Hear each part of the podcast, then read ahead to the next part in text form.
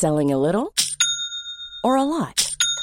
Shopify helps you do your thing however you cha-ching. Shopify is the global commerce platform that helps you sell at every stage of your business. From the launch your online shop stage to the first real life store stage, all the way to the did we just hit a million orders stage. Shopify is there to help you grow. Shopify helps you turn browsers into buyers with the internet's best converting checkout. 36% better on average compared to other leading commerce platforms because businesses that grow grow with Shopify. Get a $1 per month trial period at shopify.com/work. shopify.com/work. Cool fact a crocodile can't stick out its tongue. Also, you can get health insurance for a month or just under a year in some states. United Healthcare short term insurance plans, underwritten by Golden Rule Insurance Company, offer flexible, budget friendly coverage for you. Learn more at uh1.com. Say hello to a new era of mental health care. Cerebral is here to help you achieve your mental wellness goals with professional therapy and medication management support. 100% online. You'll experience the all new Cerebral Way, an innovative approach to mental wellness designed around you. You'll get a personalized treatment plan from a therapist, prescriber, or both in a safe and judgment free space.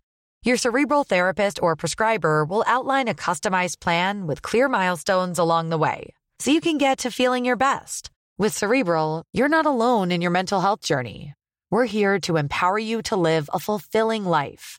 So take that first step towards a brighter future and sign up today at cerebral.com slash podcast and use code ACAST to get 15% off your first month. Offer only valid on monthly plans. Other exclusions may apply. Offer ends July 31st, 2024. See site for details. Hi everyone, it's Kareem, the voice of Simon Fairchild and the Eternal Tavern Keeper. Today, I'm here to tell you about Deviser, a podcast on the RQ network. Deviser is a dark science fiction audio drama with elements of horror from Harlan Guthrie, the mastermind behind the unsettling and addictive series Malevolent. In this immersive tale, we follow Sun, a young man who awakens aboard a spaceship bound for Earth, on a mission to recolonize a desolate planet. However, Sun's journey takes a sinister turn, and he discovers unsettling truths about his world and himself. The entire series is available for you to listen to now. Search for Deviser wherever you listen to podcasts. That's D E V I S E R.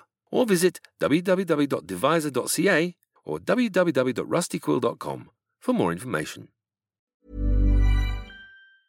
Hi everyone, Alex here with a short bit of context ahead of today's episode.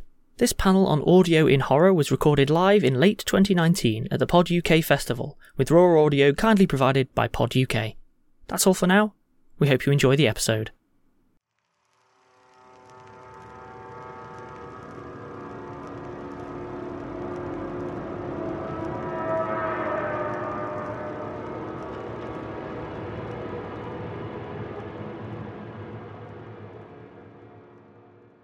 Good afternoon, everybody, and welcome to the horror panel. Um, this is less a panel, more a cartographic expedition, within which myself and my elite colleagues over here will attempt to map for you some of the more interesting and innovative elements of modern podcast audio horror. And the best possible thing we can do at the top of every doomed expedition is, of course, take the photo. The, you know, the one where people get crossed out as the polar bears eat them. Um, see, same wavelength. Um, so, what we're going to start off with is introductions, and I'll have all of us explain who we are and, and what we do and what kind of shows we work on. I'll start. I'm Alasdair, your moderator for this evening. Uh, I co own the Escape Artists Podcast Network along with my partner Marguerite Kenner. We produce four shows Escape Pod, which does science fiction, Pseudopod, which does horror, Cast of Wonders, which does YA, and Podcastle, that does fantasy.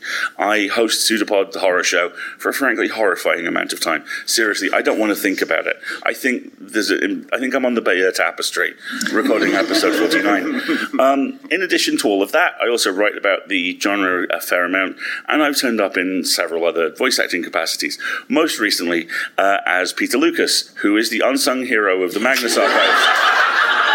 And I'm on film. I'm on film doing this this time. Unsung! Percy, who's Queen, um, who, if everyone had listened to, nothing bad would have happened. Not that anything bad happens at the end of the Magnus Archives season four. And speaking of the Magnus Archives, Alex. Hi. Um, so I'm the CEO of Rusty Limited, which is a podcast production company and podcast network, and we generate a large number of shows. The most relevant of which to this panel is called the Magnus Archives, which is a horror series that pretends to be an anthology, but it's not. um, and basically, I think that's as, as as I can really get. So I'll hand over.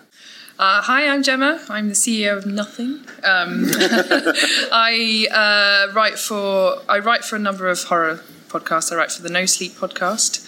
Um, I co-write and voice act in a horror comedy show starring Kate Siegel called Calling Darkness. Um, I am also in a season two of Shadows at the Door, which uh, is, uh, Mr. Ault is involved in, and various other scary, spooky shows hiding on the internet. Um, I'm also a writer. I write books and novels and various other things. So that's me. This is David.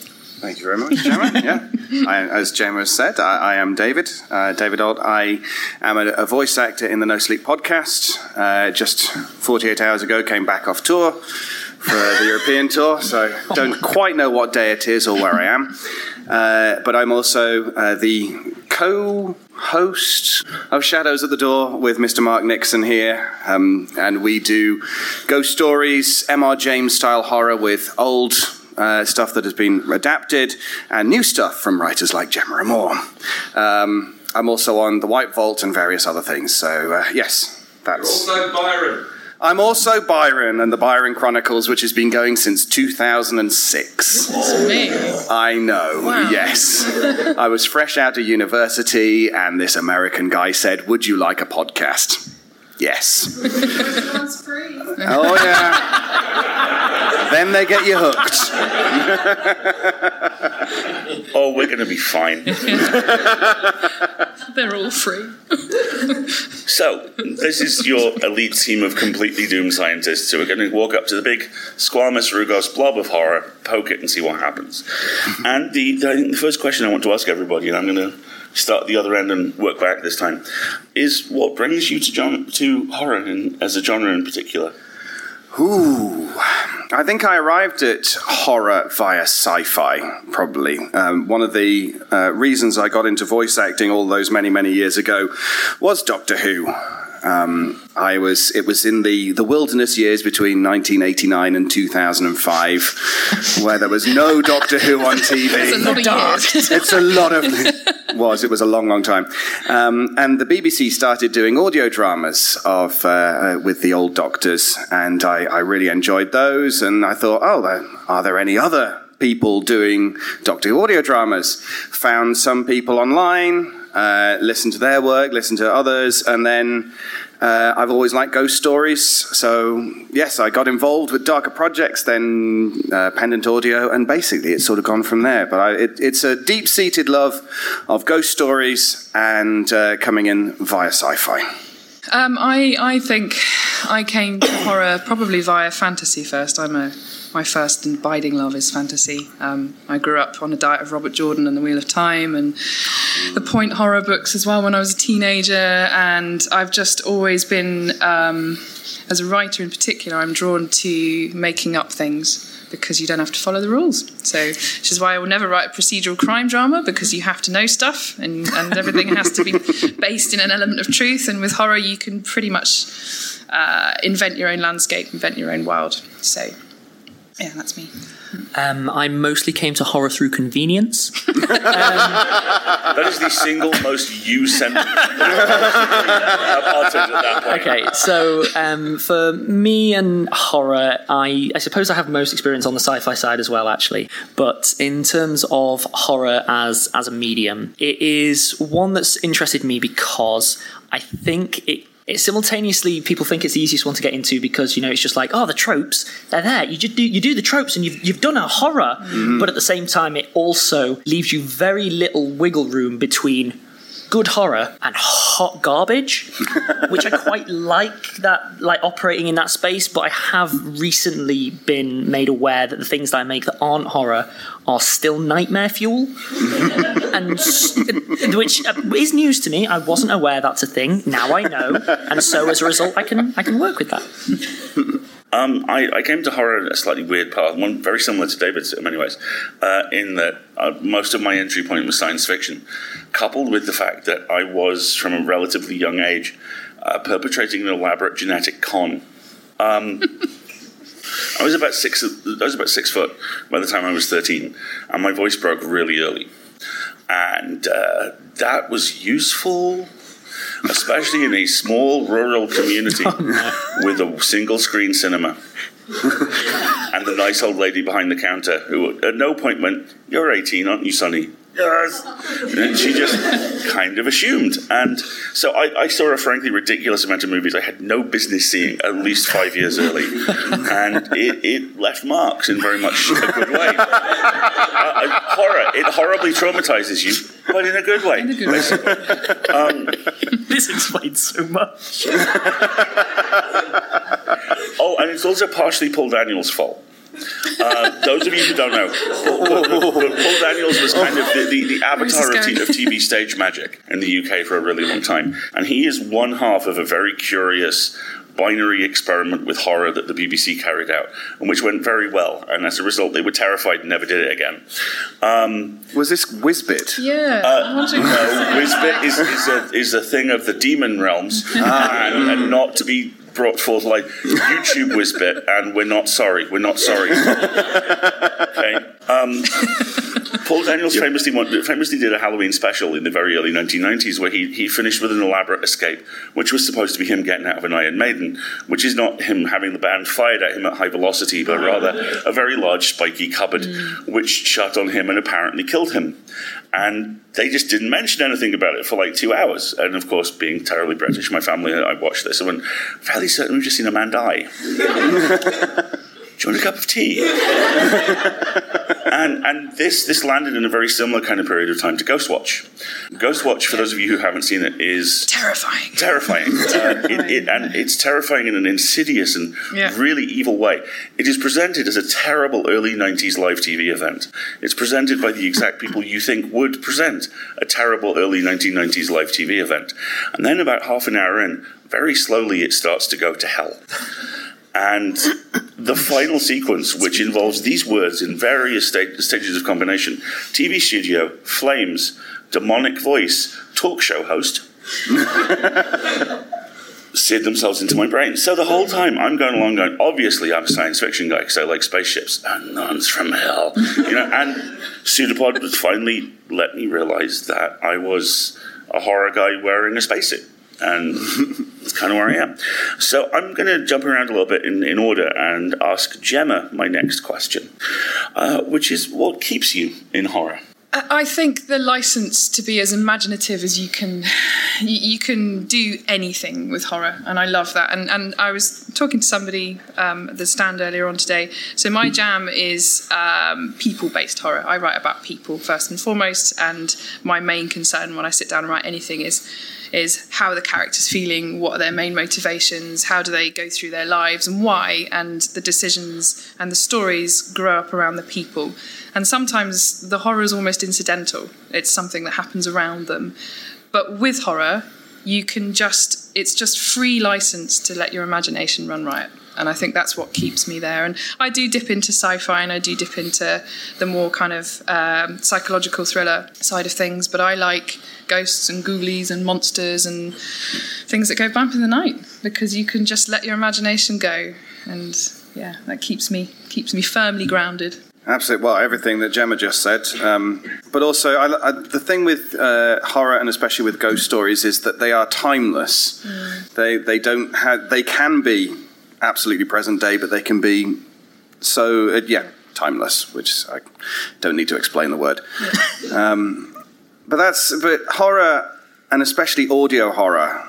Uh, I, I love the the audio medium Yeah. simply because it leaves all of the details to your imagination. Yeah. It, it is all there, and you are painting your own pictures, and you can scare yourself as much as you want to. Yeah. With uh, what you're listening to, or if it's on a book, what you're what you're um, reading, and so that that's that's what I like. It, it it becomes a lot more personal to you as the as the the devourer of the horror, if you like. That's that's my Yeah, yeah. I Yeah. agree with that. For me, I'm going to give a sort of shorter term answer, which is that for reasons beyond my understanding, but I'm, I'm happy to, to know, uh, cosmic horror is currently basically getting in vogue, which is phenomenally useful. But um, what that also means is Oh God, Alex has just had a had a brain drop from like oh, ten years ago. at Uni. Okay, cool. So we have emergent culture, we have dominant culture, and we have residual culture. As Lovecraftian horror shifts from emergent to dominant, one is left wondering what is emergent next. No, what I'm what I'm getting at is. Yeah, I, ju- I just channeled a 10 year younger version of me who was a pompous ass. Um, I'm very intimidated by that. so what, what what is interesting to me is we all know now what's currently interesting, what's kind of in vogue, and what's going there. But for horror, we are due something new. Um, the same way that sort of the, the zombie trope came in and then kind of faded and so on, we are now due one. And a lot of the time, what is due next is defined by what leaves public domain, because that is what allows uh, sorry, what enters public domain because it allows experimentation within the space.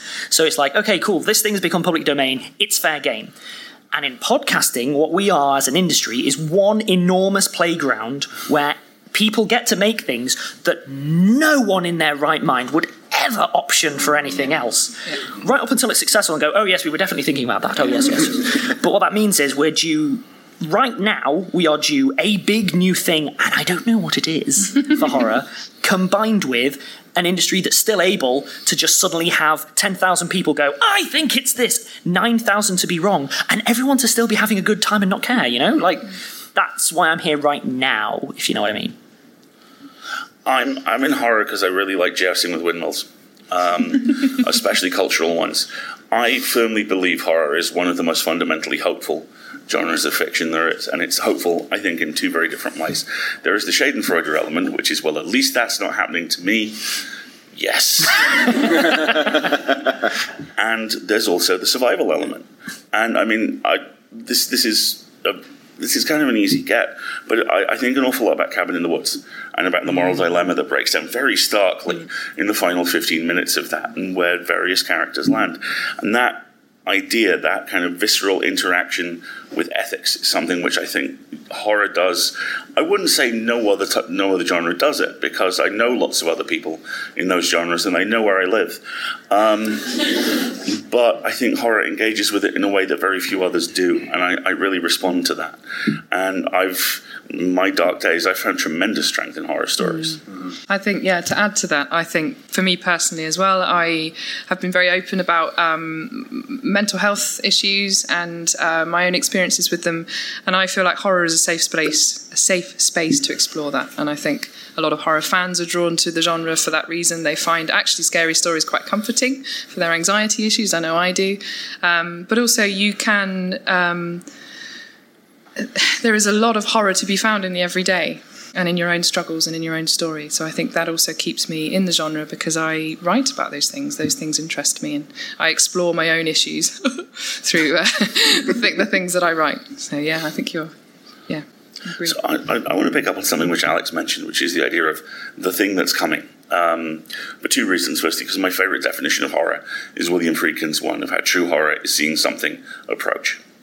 And secondly, because I'm curious, it ties very neatly into one of the things I wanted to talk about, which is why do we think the horror audience is growing? Because it, it is. uh, i'd be happy to take a stab Please do. um, i Take think several.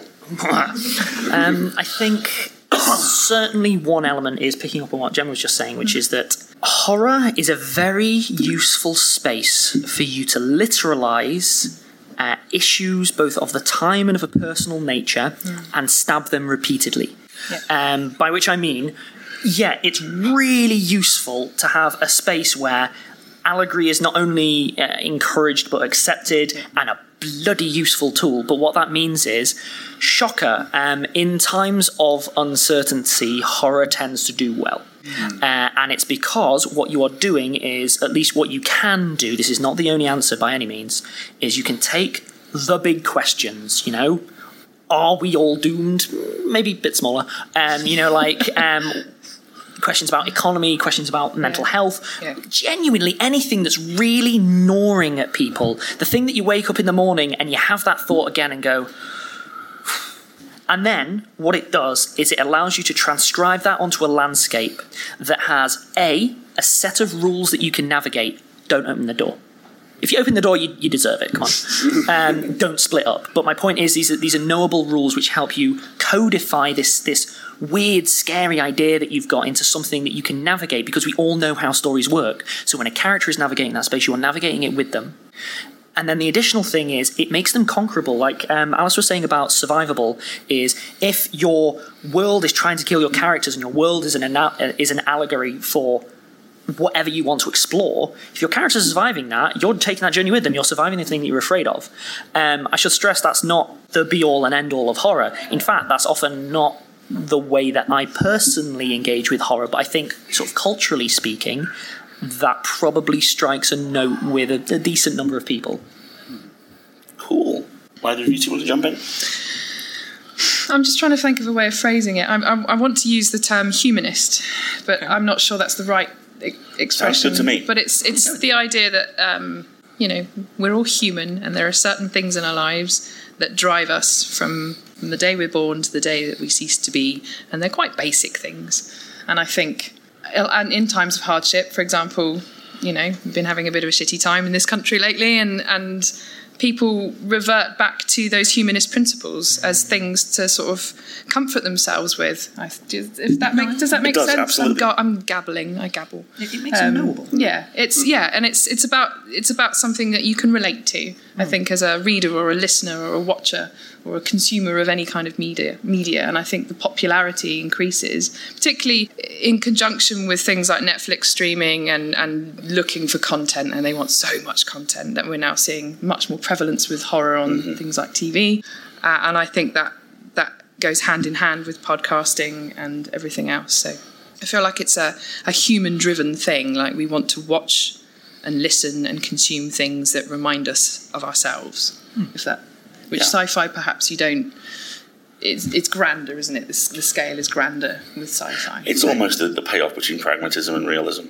You yeah. said that much more efficiently than I But did. yours, yours was better, though. I couldn't have got there without you. Yeah, you didn't use the word. That took me Exactly. ten minutes of going around the houses, and you got there in like one second. and, and I think it also it also gives people control over um, what is what is going on in in the horror because as we've been saying we've, we've not been having a, a fun time recently anywhere in the world really.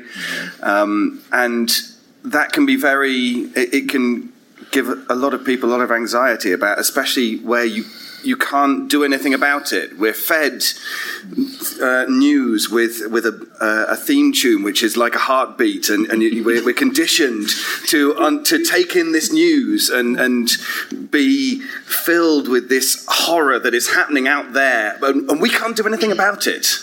We're, we're given the option once every well two years for the last four years, but once every five years to even have a go at doing something, and that puts us in a really it's a bind, isn't it? it is. It's Yeah. it's a horribly I can't helpless place. So having the opportunity either to to write horror and externalize or to watch it and go along with it but also be able to stop it Yeah. gives us that control Yeah. over over some aspect of this emotional stimulus. Yeah. Absolutely. Absolutely. Um, yeah, those are all amazingly great answers. I'm actually just letting all of that sink in for, for a, a second. All of this seems to be building up to something which, we've all touched on, which is the sense of there is something coming next in the field. And I'm curious, before we get into the kind of nitty gritty of the logistics of voice acting and, soli- and kind of soliciting work and script writing and being the arch Lich, Nemesis, Genius Child, and all of that. Um, It's not looking at me. you were given a cloak today. I really don't. I was given a cloak. I've never had a cloak before. What do we think is next for the field? I think you'll see more genre blending. I think so. For example, cosmic horror, folk horror, cosmic folk horror, that kind of genre crossover. Stop, cosmic within- folk horror. That's the answer. I bloody love that. It's, I don't know. Coming can- soon from Rusty Quill. That's a really You good can't have pitch. that. That's that's that's mine. this is copyrighted now to me. Um, but you know, like I think people are getting much more adventurous, and also unique ideas are, are kind of few and far between now in the field. There's no such thing as a unique idea. Everything's been done before. That's why we have tropes, and tropes are enjoyable for that reason. And we'll be getting to them. Yeah, but uh, you can do uh, have a new take on an old-fashioned trope, and one of the ways of doing that is by blending the genre. And I think that's where we'll go. I think we'll see a lot more crossover between, like I said, those kind of subgenres, if that makes sense. I'm, I'm certainly thinking Armageddon, just in general. But, Just in general, yeah. And possibly also in fiction. and also yes, possibly. Um, yeah, I, I, I think that the with with films like Midsommar I was and thinking, uh, what was the other one? Hereditary. so Hereditary. many, that's the one. Uh, sort of bringing back Wicker Man style idea. It, yeah, I, I'd, I'd go along with the, the folk horror. But I'm just thinking, what's in what's out there in the world today? How can that be reflected? Because it was about ten years ago that there was that huge swell of, of um, like weather films. Oh, Yeah. yeah, yeah. Th- th- And suddenly everything was being destroyed by cold or Yeah. wind or tornadoes or something. And there's just a, a huge swell at the, at the time. And, and I'm just, yeah, as we look at the world today, I think probably more Plague stories. personal horror, Plague stories. plague stories. But uh, yeah, I, I think personal slash folk slash slash. But everything cycles as well. Yeah, it Trends does. cycle, and you, you, you'll have, like David said, you'll have a spate of disaster movies and then a spate of something else. And I think, Disaster, that's I the think one we'll looking all for. just go through the various cycles and then come back to slashes probably in about 10 years' time. Or if you're talking movies, yeah. The, the, there is there is one thing I've seen a little bit of evidence for, and I, I think that this will be fascinating, which is this might we might actually be in the time period where um, Lovecraft has successfully contextualized. His corpse separated from its bones, those bones salted and buried in multiple locations across the earth, lest it rise again. Um, we, we are a, a couple of weeks out, I think, from the release of a movie adaptation of The Color Out of Space, which is one of the, the genuinely very good Lovecraft stories, directed by Richard Stanley, who directed Hardware, which is a film which feels like you have contracted a fever while you're watching it, um, and starring Nicolas Cage.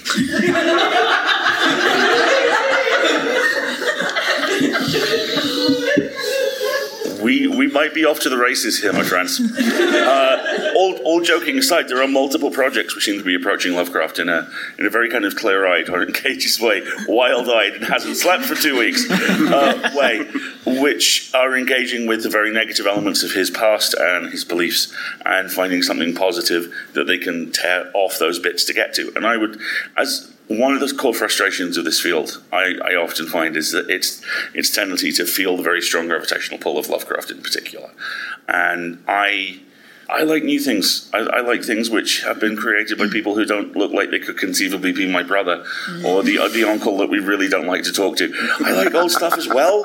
I just like new things a lot too, and I would be really interested and very hopeful to see the field kind of go in that direction. I think that's a good point as well to mention representation in horror. Yes. um, and horror diversifying through, for example, women in horror. Much more um, obvious movement now of women writing horror, doing very well, um, and all sorts of different diverse voices, Latinx horror, you, the, the full works. And if you hang out on Twitter at all, you'll see various different hashtags and, and things trending. And I think that will influence the genre as well hugely as we move forward.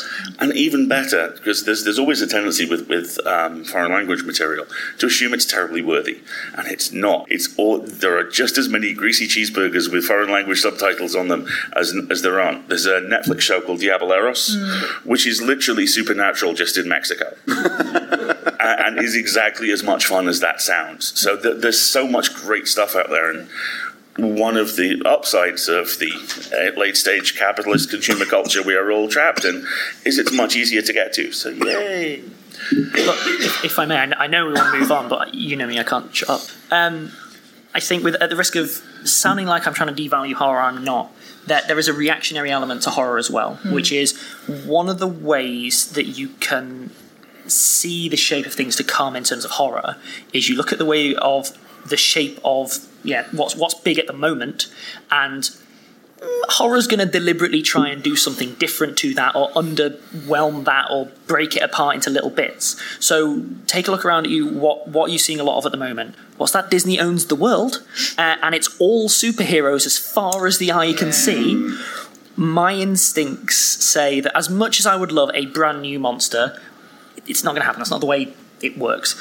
But what we're realistically, I think, going to start seeing is the more that we lean into this homogenized model of storytelling where um, people rejected stuff like the Dark Universe, you know, the Tom Cruise one, where basically where they went, cool, we'll make horror the way that we make all the other stuff that we make. And everyone went, nope, hate it.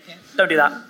And I think that as a result, if you just take whatever's there and invert it, you're at least going to start getting the shape of things, I think. Mm-hmm. Which means that I totally agree with you in that I think you're going to start seeing probably a schism, if I'm honest, where I think you're going to see a lot of people still pushing for the huge scale, like, you mm. know, I sneezed and the world ended, explore. Mm-hmm. Um, but also that real nitty gritty, grounded, focused one, mm-hmm. and bringing in some of the, the more older styles, like you said, things coming back into circle, where it's like, it is a very tight family drama where one of the characters was dead all along, or whatever. My point being that it's far more focused rather than the huge sprawling stuff which is everywhere all the time. I think less so perhaps with podcasting though, and with audio Yeah. drama you you have much more uh, diverse material Yeah. that, Yeah. that tends to reach your ears before things reach your eyes on the screen. If that makes sense. Yeah. Definitely. And further to that, I'm curious as to what tropes in audio in audio horror make the panel kind of sit up and pay attention. Audio specifically. Audio specifically. Well, I mean, we are at from- Pod UK. From my perspective, probably from David's, we we are no sleep people, and we we are big lovers of the creepy pasta. So creepy pasta trope, I guess, is a trope. Could, in- could in a you way. explain that, just in case any of the audience don't know what Uh, it is? so, for anybody that doesn't know what creepy pastas are, they're short internet-based stories, um, and the No Sleep podcast in particular started by adapting uh, the subreddit. So there's a subreddit with a load of very short, creepy stories written by whoever wanted to upload one, and it, it grew from there. So I think. Um, from my perspective, I am very fond of a creepy pasta. I'm fond of a campfire story, and I think that is a trope that will never die. Um, and you can see it with the multitude of YouTube channels dedicated to it, hundreds of podcasts out there that all do that kind of let's tell a scary story around the campfire. It's sort the thing. gleeful refusal to contextualize that, that I, I love about them. It's just here is a horrible thing that's happened. Yeah. The end. Yeah. Pretty much, yeah. And it's usually first person as well. So hmm. I went to the store and somebody oh, chopped my head off at the end. And it's like and that's that's actually really enjoyable because you can relate to it and it's very easy and quick to digest and, and you can have fun with it. So I think that's my favourite tro- that was was that the question? My favourite Absolutely, trope. yeah, Yeah, there we yeah, go. I got that. On, on the on the flip side, uh, the long form, claustrophobic, atmospheric, slow burn uh, ghost story that or, or horror that builds up over time, uh, which is definitely the Jamesian style of Shadows at the Door that we enjoy. But the White Vault and things like that is is a very claustrophobic slow burn. It's it's a bit like the Thing, but even longer. So that that's The that's one of the thing. things. The long thing, yes. We're being filmed, Gemma. so yes, that's um, was actually just about to say I'm really glad you brought that up. come again. Maybe later. I'm getting all hot here. It's been a long day.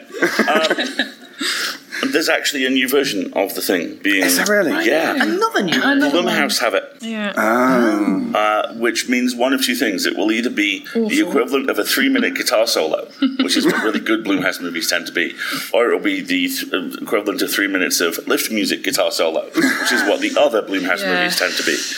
Um, Very skeptical. Okay, okay. Uh, so tropes in audio. That okay. Here's one that I I personally like playing to type a little bit, which is on the sound design side. So let's go let's go into the audio bit hard. I really like. So I don't. It's easier to say what I don't like and then come back from there. So what I don't like is grossly overproduced. You know, mm-hmm. I went up to the door. Eh. I stepped across the floor. Clunk, clunk, clunk, clunk. It's like great, fabulous. You found a foley kit. Cool. What I really sorry, me it just. I know. Sorry. You're among sorry. friends. Okay. That is. There, there are no specific culprits I have to mind there. But It all I mean though is that people who feel that. You know, it, it tends to come with jump scares. You know, you know, open the door and there was a monster. Blah. I like a good jump scare. See, I don't mind- especially with audio. But I like, an artful. You know when you're Okay? I don't. What I don't like is, you know, welcome to the. Blah, I got you. Scare me like one of your French girls. yeah exactly. But what I do like a lot is when people put the effort in and make something very calm, very measured, very grounded, and they treat the audio the same way that you treat the actual horror content itself, which is the audio is perfectly normal in every way. Apart from this one Little thing. weird thing. Mm. and as Tape the s- recorder noise. hypothetically. Yeah. And as the story progresses, that one weird thing grows more prevalent, much like the ghost in the room, you know, the mm. MR James thing of you take the thing in the background, you slowly make the Put it into background focus. Yeah. overwhelm the foreground. That in sound. I love it where I listen to something and go, that sounds kind of real. And then I forget that I'm listening to horror for at least 15 minutes. And then stuff gets weird. And I realise it was weird for the last 10 minutes. That's what I like, I think. But that's a very me answer. It's a good one, though. Um, I, I mean, in, in terms of kind of horror tropes that, that excite me, any of you who are in the audience this morning know that any story which involves letters and a sea monster, I'm dying happy, frankly. Um, in terms of stuff which uh, audio drama, audio horror podcasts do very well, um, honestly, everything the people on this panel produce has something in it which I really, really respond to.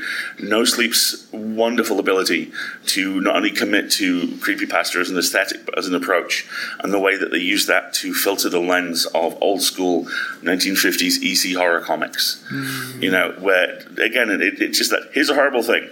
Can we stop it? No! I love that. That was the Stuart 2020. That's your takeaway for this panel.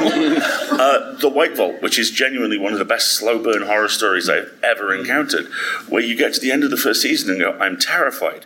Five things have happened, but I'm terrified. Uh, it's, it's an amazing show. Yeah. Uh, Calling Darkness, which know, it We, we kind of take all of those tropes and gleefully stuff them into every single episode, as many as we can get in, so that we can make fun of them. and you have a self-aware narrator as well. And We do have a self-aware as, a kid who, who yeah. grew up watching Danger Mouse, self-aware narrators are, are, are it for me. They're, they're just so great. Yes. How is that your go-to? Did you never see the old school Danger I Mouse? do, it's just of all the choices.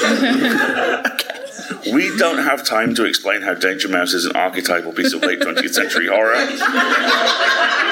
Leave it with me. Uh, also, um, MR James. I mean, I, I know I was busting on old dead white guys earlier. Well, Lovecraft, because it's Lovecraft, screw him.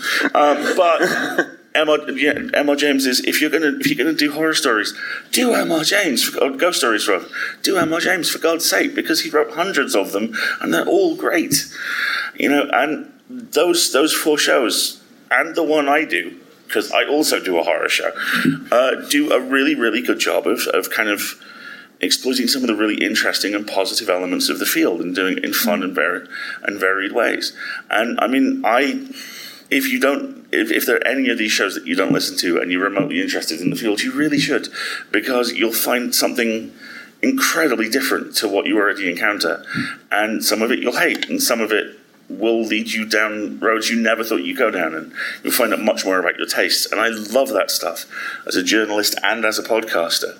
It's an endlessly positive experience for me. And that leads me on to one of my last questions, which is uh, I'm going to put my panel on the spot little, uh, spot a little bit here and ask them to talk about one or two of the shows they listen to, but not all of them, and why they like them. And Mr. Newall has Thinky Finger, which leads me to believe he's imminent. So, Oh no, don't mind me. okay. Audio specifically. Ideally, audio specifically. And I'm horror gonna- specific? Wow. Uh, horror specific, if possible. If we could stick to if if we could stick to audio drama as kind of the outer boundary, that would be great. Oh, and we're going to do questions for about the last 10, 15 minutes, if anyone has.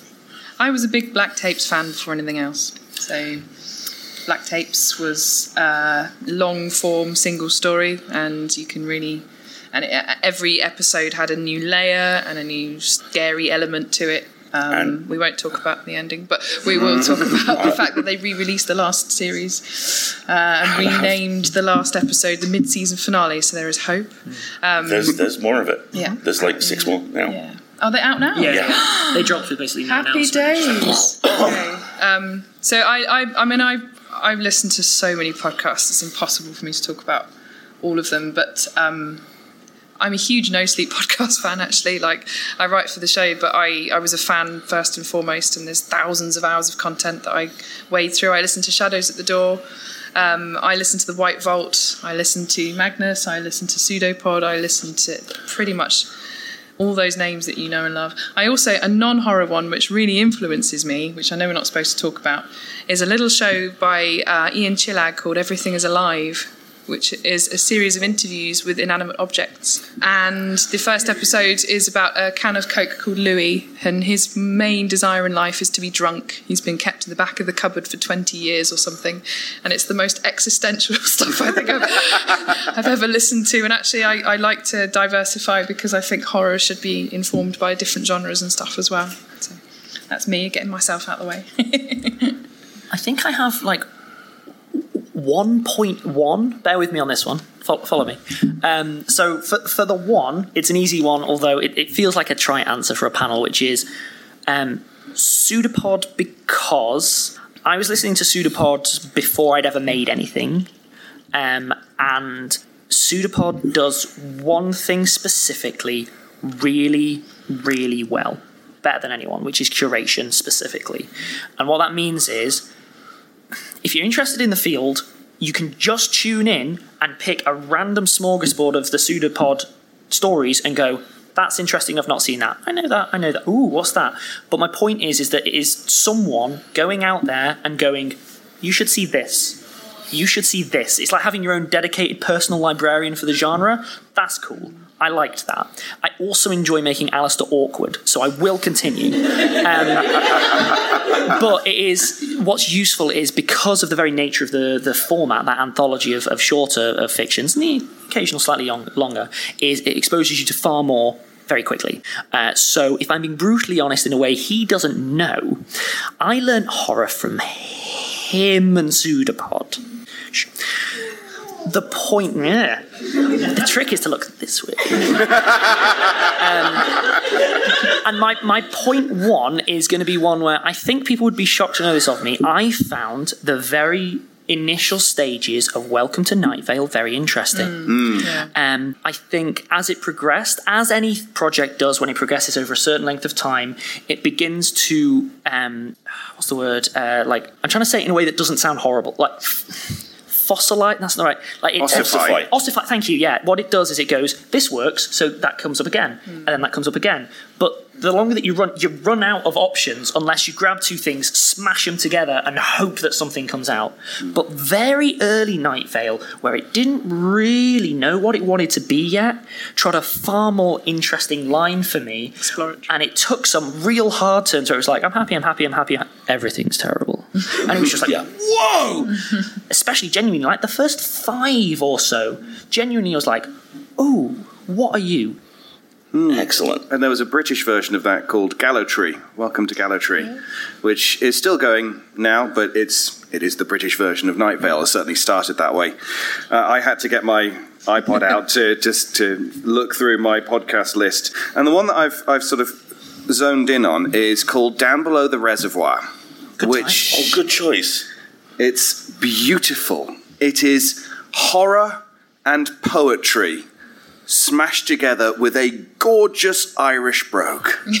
so it, it is the most poetic podcast that does horror. So that's that. That would be my my suggestion. The Caledonian Gothic was similar for, for the Scots, um, but down below the reservoir was would actually would, would absolutely be my my choice. Um, just having a look through Unseen Hour, which is horror plus the Goon Show, which is fantastic. Um, yeah, Darkest Night. Darkest Darkest, Night was yeah. brilliant. Um, yeah, blah blah blah. Hidden Frequencies, which is uh, kind of yeah. Uh, that's oh, what's his? It's Mick. yeah, it's, it's Mick. But what what's the Oh, it's yeah. Uh, Hidden It's the TV version like the- Twilight Zone sort Twilight. Zone, yeah. yeah, Yeah, Um, Hidden horror Frequencies, scripting. yeah. yeah. Excellent. I, I have a couple. Um, there are two produced by the same company uh, with the splendid name Zoom Doom. Uh, one is a show called Mirrors, which is initially a ghost story, and it's a ghost story set in three different time periods with uh, the 1960s, 2080, and 2019, with three different women being haunted by the identical ghosts. And the second season does one of the best jobs of unpacking and exploring and rebuilding a premise I've ever encountered. It's extraordinarily good. And Zoom Doom have this incredible capability to take a very simple premise and do unbelievable stuff with it. The other show is a thing called The Six Disappearances of Ella McRae. And it's about um, a young woman on a family holiday, and she steps. They go out for a hike. She steps up onto a rock, and she dies or she disappears, or suddenly they're in a desert and she's walked off, or she's abducted by someone, or suddenly they're in a New York street and she's run over and killed. And six people witness her disappear at the same time.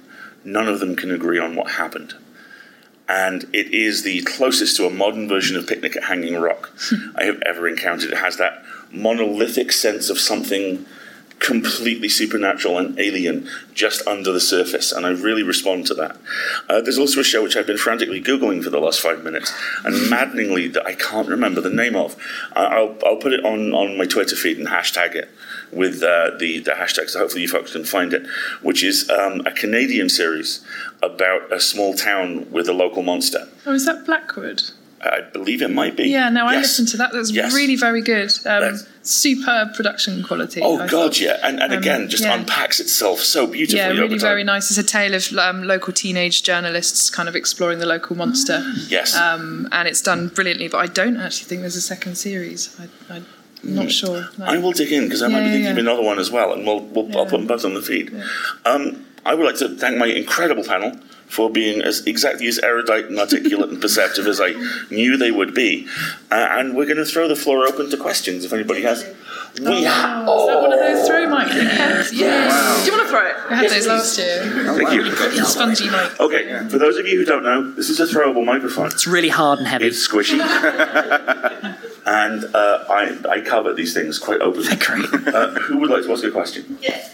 Um, I don't do horror. Like my family, my family would genuinely, when I said, "Oh, I'm listening to the Magnus Archives," my family went, "What's that?" And I said, "It's a horror podcast," and they all went, "Who are you and what have you done with Kai?"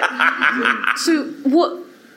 What do you think? Because because I've spoken to other people as well, and they don't they, they don't do they don't touch like movies or TV that is horror, but they found that they've really enjoyed things like the Magnus Archives and, and Pseudopod and, the, and other horror podcasts. Do you think do you think that there's anything that in particular brings people into this specific way of, of presenting horror or Uh, the number of people that have said that they fall asleep listening to the No Sleep podcast is amazing. E- even I fall asleep listening to the No Sleep podcast. It can be Yeah. very chill. It's very relaxing. Exactly, and It's and very, uh, part of what you were saying earlier, Alex, about um, uh, about the the audio production not being too um, sort of smash or, or, or too jarring. It, it's it's basically like going back to uh, childhood and um, and having a story being read to you as as you go to sleep. But um, yeah, that, it was just amusing. That I think there's a lot to be said for how much control you have as a listener. Yeah. And I think when you're watching a film or you're in a movie, uh, a cinema watching a movie, there are no trigger warnings. There is no mm-hmm. respect for mm-hmm. your particular personal traumas or any of that. You, you're either in there or you're not. With with podcasting and with audio drama, you can choose to engage on whatever level you wish. And I think a mm-hmm. lot of people are able to access and consume horror uh, in audio format more comfortably than they can in other mediums, if that makes sense. I think I also think the community, the audio community, cares a lot more about those sorts of things. I know when we we do Calling Darkness, um, we we have a, an intro that sort of states that there are some certain themes. It's a comedy show, but there are still themes that you, you might not want to engage with. And I, th- I think as a listener, you should have as much control as you you need, so that you enjoy what you're doing instead of you know feeling unnecessarily unsettled or upset.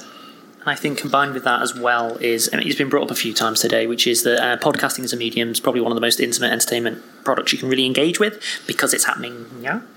Um, so as a result, building on what you just said, what you have is control of the situation so you can bail, take a break, or skip chunks and it'll be fine. Yep. Combined with the most one of the most immediate ways to engage in the genre. Um, I think there's some interesting stuff being done in VR. In fairness, which hits the same boat where you can just go, nope. Mm-hmm. I'll go back to it, and it's still immediate. But I, I think podcasting does that in a way that is doesn't require an outlay of you know four thousand pounds, um, mm-hmm. and I, I think it a combination of those factors mm. certainly make it a lot more accessible. I'd like to, to build on all, all the other stuff the panelists have said, and add in as well the, the fact that podcasting is there's always a, a kind of very pleasingly subversive element to listening to a podcast because it's both intimate and passive. You can be doing something else as well. And more than once with, with certain shows, I've got to a not sure I like this. I'm going to take the headphones off and concentrate on the washing up. Yeah. And it, it becomes a, as everyone has said, the control is very much in your hands all the way through. And I, I really dig that. I think there's, there's also an element because it is uh, the audio medium is, is uniquely visual in your own mind. Does your own mind provide its own filter mechanism whereby the visual uh, film, etc., you get shock, horror, stabby, stabby, something that's possibly overwhelming and the, and the kind of thing that you, you know, it's being imposed upon you rather than you drawing it from within your own experience and your brain puts its own protections in. Hence, it gives you that level of protection to, to mm, Yeah. the point you love or are just at the edge where you're as uncomfortable as you want to be. Mm. You, the, the volume control is always in your hand. It, it's kind of mm. great. Who's next? So bad at catching. Um, you said earlier about uh, horror being kind of uh, getting involved with other genres. Do you think, uh, in terms of audio drama, there's a chance that other mediums within the genre will kind of get involved, like stuff like um, RPG podcasts and like improv? Do you think there's a chance? Obviously, there's a lot of uh, horror elements in those, uh, especially physical gaming. I guarantee, I guarantee somebody is out there making that show right now. there's, or there's. I am there was aware of at least, I'm aware of at least yeah, one. Podcasting is so accessible. It really, really is. You need a room full of friends, or you can be a lone operator. You need a halfway decent mic, access to a bit of software as a starting point. I'm not saying that those are the things that you should stay with throughout your podcasting career, but it's incredibly accessible. It's a lot easier to make a podcast than it is to go off and write a book. Trust me, I know, or to uh, make a movie. You know, in terms of initial outlay and how you can teach yourself to do things. So I guarantee, yes, there will be. It's it, because it's so much more accessible. It's so much easier to experiment with those other mediums and and. Yeah, there's got to be at least ten of those out there now by now. Though to play devil's advocate, on the flip side of the coin, there is an aspect to consider, which is I'm not a fan of horror. Okay, cool. So that means that let's let's assume I am not a fan of horror. You're not going to listen to this thing. I am not a fan of gaming. Therefore, you're not going to listen to this thing. Th- The danger that always comes with a genre blend is the dream is, oh, the fans of this will engage with the fans of this. Great. There is a dark side to that, which is that your horror fans don't like gaming, so they don't listen, and your gaming fans they don't like horror, so they don't listen, and then you're left with Gary. Um, And Gary But- is lovely. I, you know, the, the, the joy of podcasting is not everyone has to like it. If you want to make a podcast for Gary, then go knock And I yourself tell you out. what, Gary Like, will Gary adore will love you, you. forever because you made the perfect Yeah. show as you far as Gary's need to make, concerned. right. Nobody makes a podcast to make money or be famous. Come on, that's like that's the number one. right. So you make it because you love it. You make it because it's a passion project, and that's why you should pretty much do everything creative. I think. And so if you want to make that super niche thing, then you, you know somebody will make it. And yeah, yes is the answer. If no one in this room is using the term ha- using the hashtag justice for Gary, I'm very Poor Gary. Um, so the BBC have belatedly got into horror podcasts. Have you listened to the case of Charles Dexter Ward and The Whisper in Darkness? And if so, what did you think of them?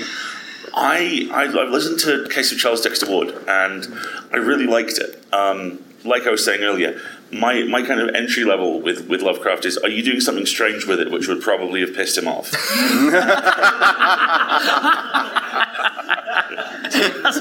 what the hell, you know? Um, just, and and I, I really liked its willingness to completely engage with a very modern storytelling framework and to with the kind of weird and lumpy bits of the story. So yeah. My, my initial thing was, oh, it's it's Charles Dexter Ward again, great. And then I listened to it and was very pleasantly surprised. So yeah, I, I really dug that. I, I very much enjoyed it, uh, but I also thought we've been doing this for years. Yeah, I haven't, and I think my I'm so invested in indie podcasting and in um, yeah independent producers and genres that I I, I, in, I consume so many podcasts that it's difficult sometimes to to go to the more commercially. Does that make sense? Like, yeah. Uh, I have to confess, I also haven't listened to it, but not for any reason beyond I didn't get around to listening to it. um, I'm quite disorganised in how I spend my leisure time. So It's also worth leisure pointing out Alex sleeps 15 minutes out of every 37 hours. but recently achieved a high score in Beat Saber, so my, my, my work life balance is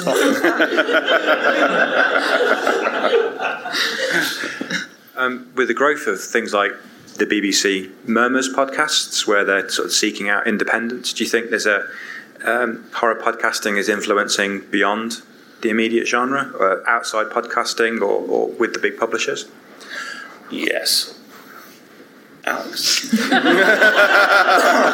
I'm happy to say that. Um, I think what some of the bigger players are starting to notice is that the interest is there, and if the interest is not catered to, it will cater to itself. And that's what has been happening.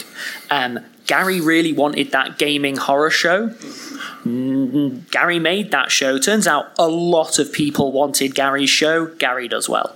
Um, I think that it's reached the point now where not just in horror but in other mediums as well genre fiction in general i'd say is sort of hitting its stride really um, certainly in terms of bouncing into into larger like production spaces um, and i think it's a case of let's let's all be horrible cynical skeptical bastards like me people like money successful things are more likely to make money as a result, you can expect that if the thing that you like has become popular, larger entities are going to start getting more invested in it. I should say that I'm kind of separating out BBC a little bit because it doesn't really have the need for money in the same way. It kind of survives on its own, but certainly on the um, the private side, you're going to start seeing more of like. Um, bad example it's not horror but you know like wolverine the long night and all, all of that kind of thing because because they, they know that yeah they know the demand is there and you're going to start seeing bigger players starting to just make more of the shows that you would normally associate with indies and especially in podcasting And to some extent, you're, you've already seen that with Luminary. Um, good example of a poor execution absolutely yeah Yeah, I agree. I think I think if you're a statistician and you're looking at download figures, and you look at some of the biggest shows out there and see that there are a lot of them are in the genre, then it makes sense to cater to that in your own audience. I don't. Again, I, I'm I'm hesitant because I'm not as experienced with the kind of uh, the BBC side of audio um, as I'd like to be. But that's yeah, I agree. we are two minutes off the end of our time. David, do you have an answer for that? I, I was just going to say, yeah, it, it seems like we are, uh, in in a way, the sort of proof of concept stage for these bigger companies to come in and uh, and make their money off it. Um, so that was basically all I was going to say. Yeah, because you saw uh, that was it. Remembered, Limetown made the jump from podcasting to yeah. to the TV to Facebook. Yeah. To, yes, to Facebook, but to um, sell one soul for Yeah. power, Richard Budd for Wales. But again, it's proof of concept. It works. It gets taken up. Yeah, exactly. It fails. And law as well. Yeah, and law, yes, which is done spectacularly. Yeah. So I think we have about um, 75 seconds left. So, Ella, if your question is very short, I got to catch it. How would you characterize the relationship between comedy and horror, please? Uh, 75 seconds, okay. uh, uh, as a writer of a comedy horror show, the relationship is incredibly important. I think if you want to scare people, making them laugh with five within five minute breath of scaring them is really really important. You take them to the top and then you smash them down. Um, I, I very much enjoy pointing my pointing, poking fun at tropes um, and littering rude jokes with squishy sound effects. Um, it's very effective, and I think it's an incredibly important relationship. Yeah, that's my quick answer. uh, I think they are two genres that both rely on uh, format, format, structure, and sort of theatrical grammar, as in you know setup and beat and so on. Mm-hmm. Uh, as a result, they are simultaneously uh, compatible and incompatible in that if those two formats are layered on top of one another and synced up correctly, you will get something wonderful. And normally, a very black comedy will go "Ooh, really hit you. However, if you lay up po- poorly and that theatrical grammar doesn't line up, what you end up with is set up, set up, beat, beat, beat, set, beat, and it's just like this is a garbage mess. Um, and I think it's one of those things where it's wonderful if it goes well, but you have to be very um, structurally like deft to make it work.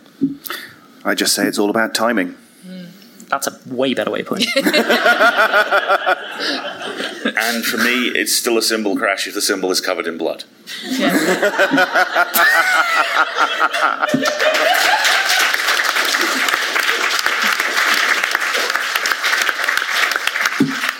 Why am I even here, Alasdair? Ladies and gentlemen, I'm deli- and everybody else, I'm delighted to inform you that not only have we finished on time, but we have finished the end of one of the absolute highlights of my day. Thank you so much to my remarkable panel of ridiculously talented creatives. This is where you applaud them, please.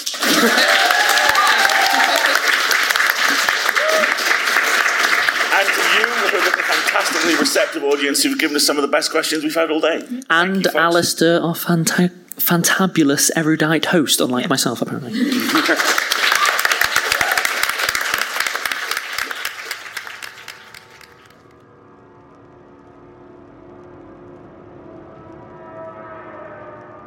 This episode is distributed by Rusty Quill and licensed under a Creative Commons Attribution Non Commercial Share Alike 4.0 international license. For more information, visit rustyquill.com, tweet us at The Rusty Quill, visit us on Facebook, or email us at mail at rustyquill.com. Thanks for listening.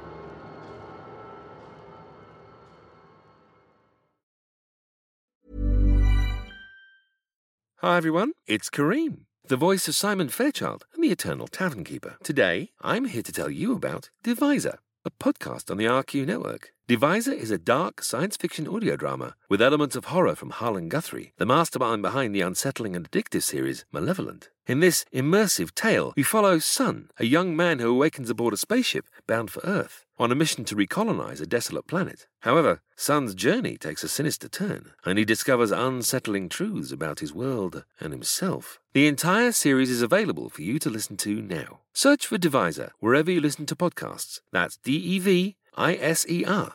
Or visit www.deviser.ca or www.rustyquill.com for more information.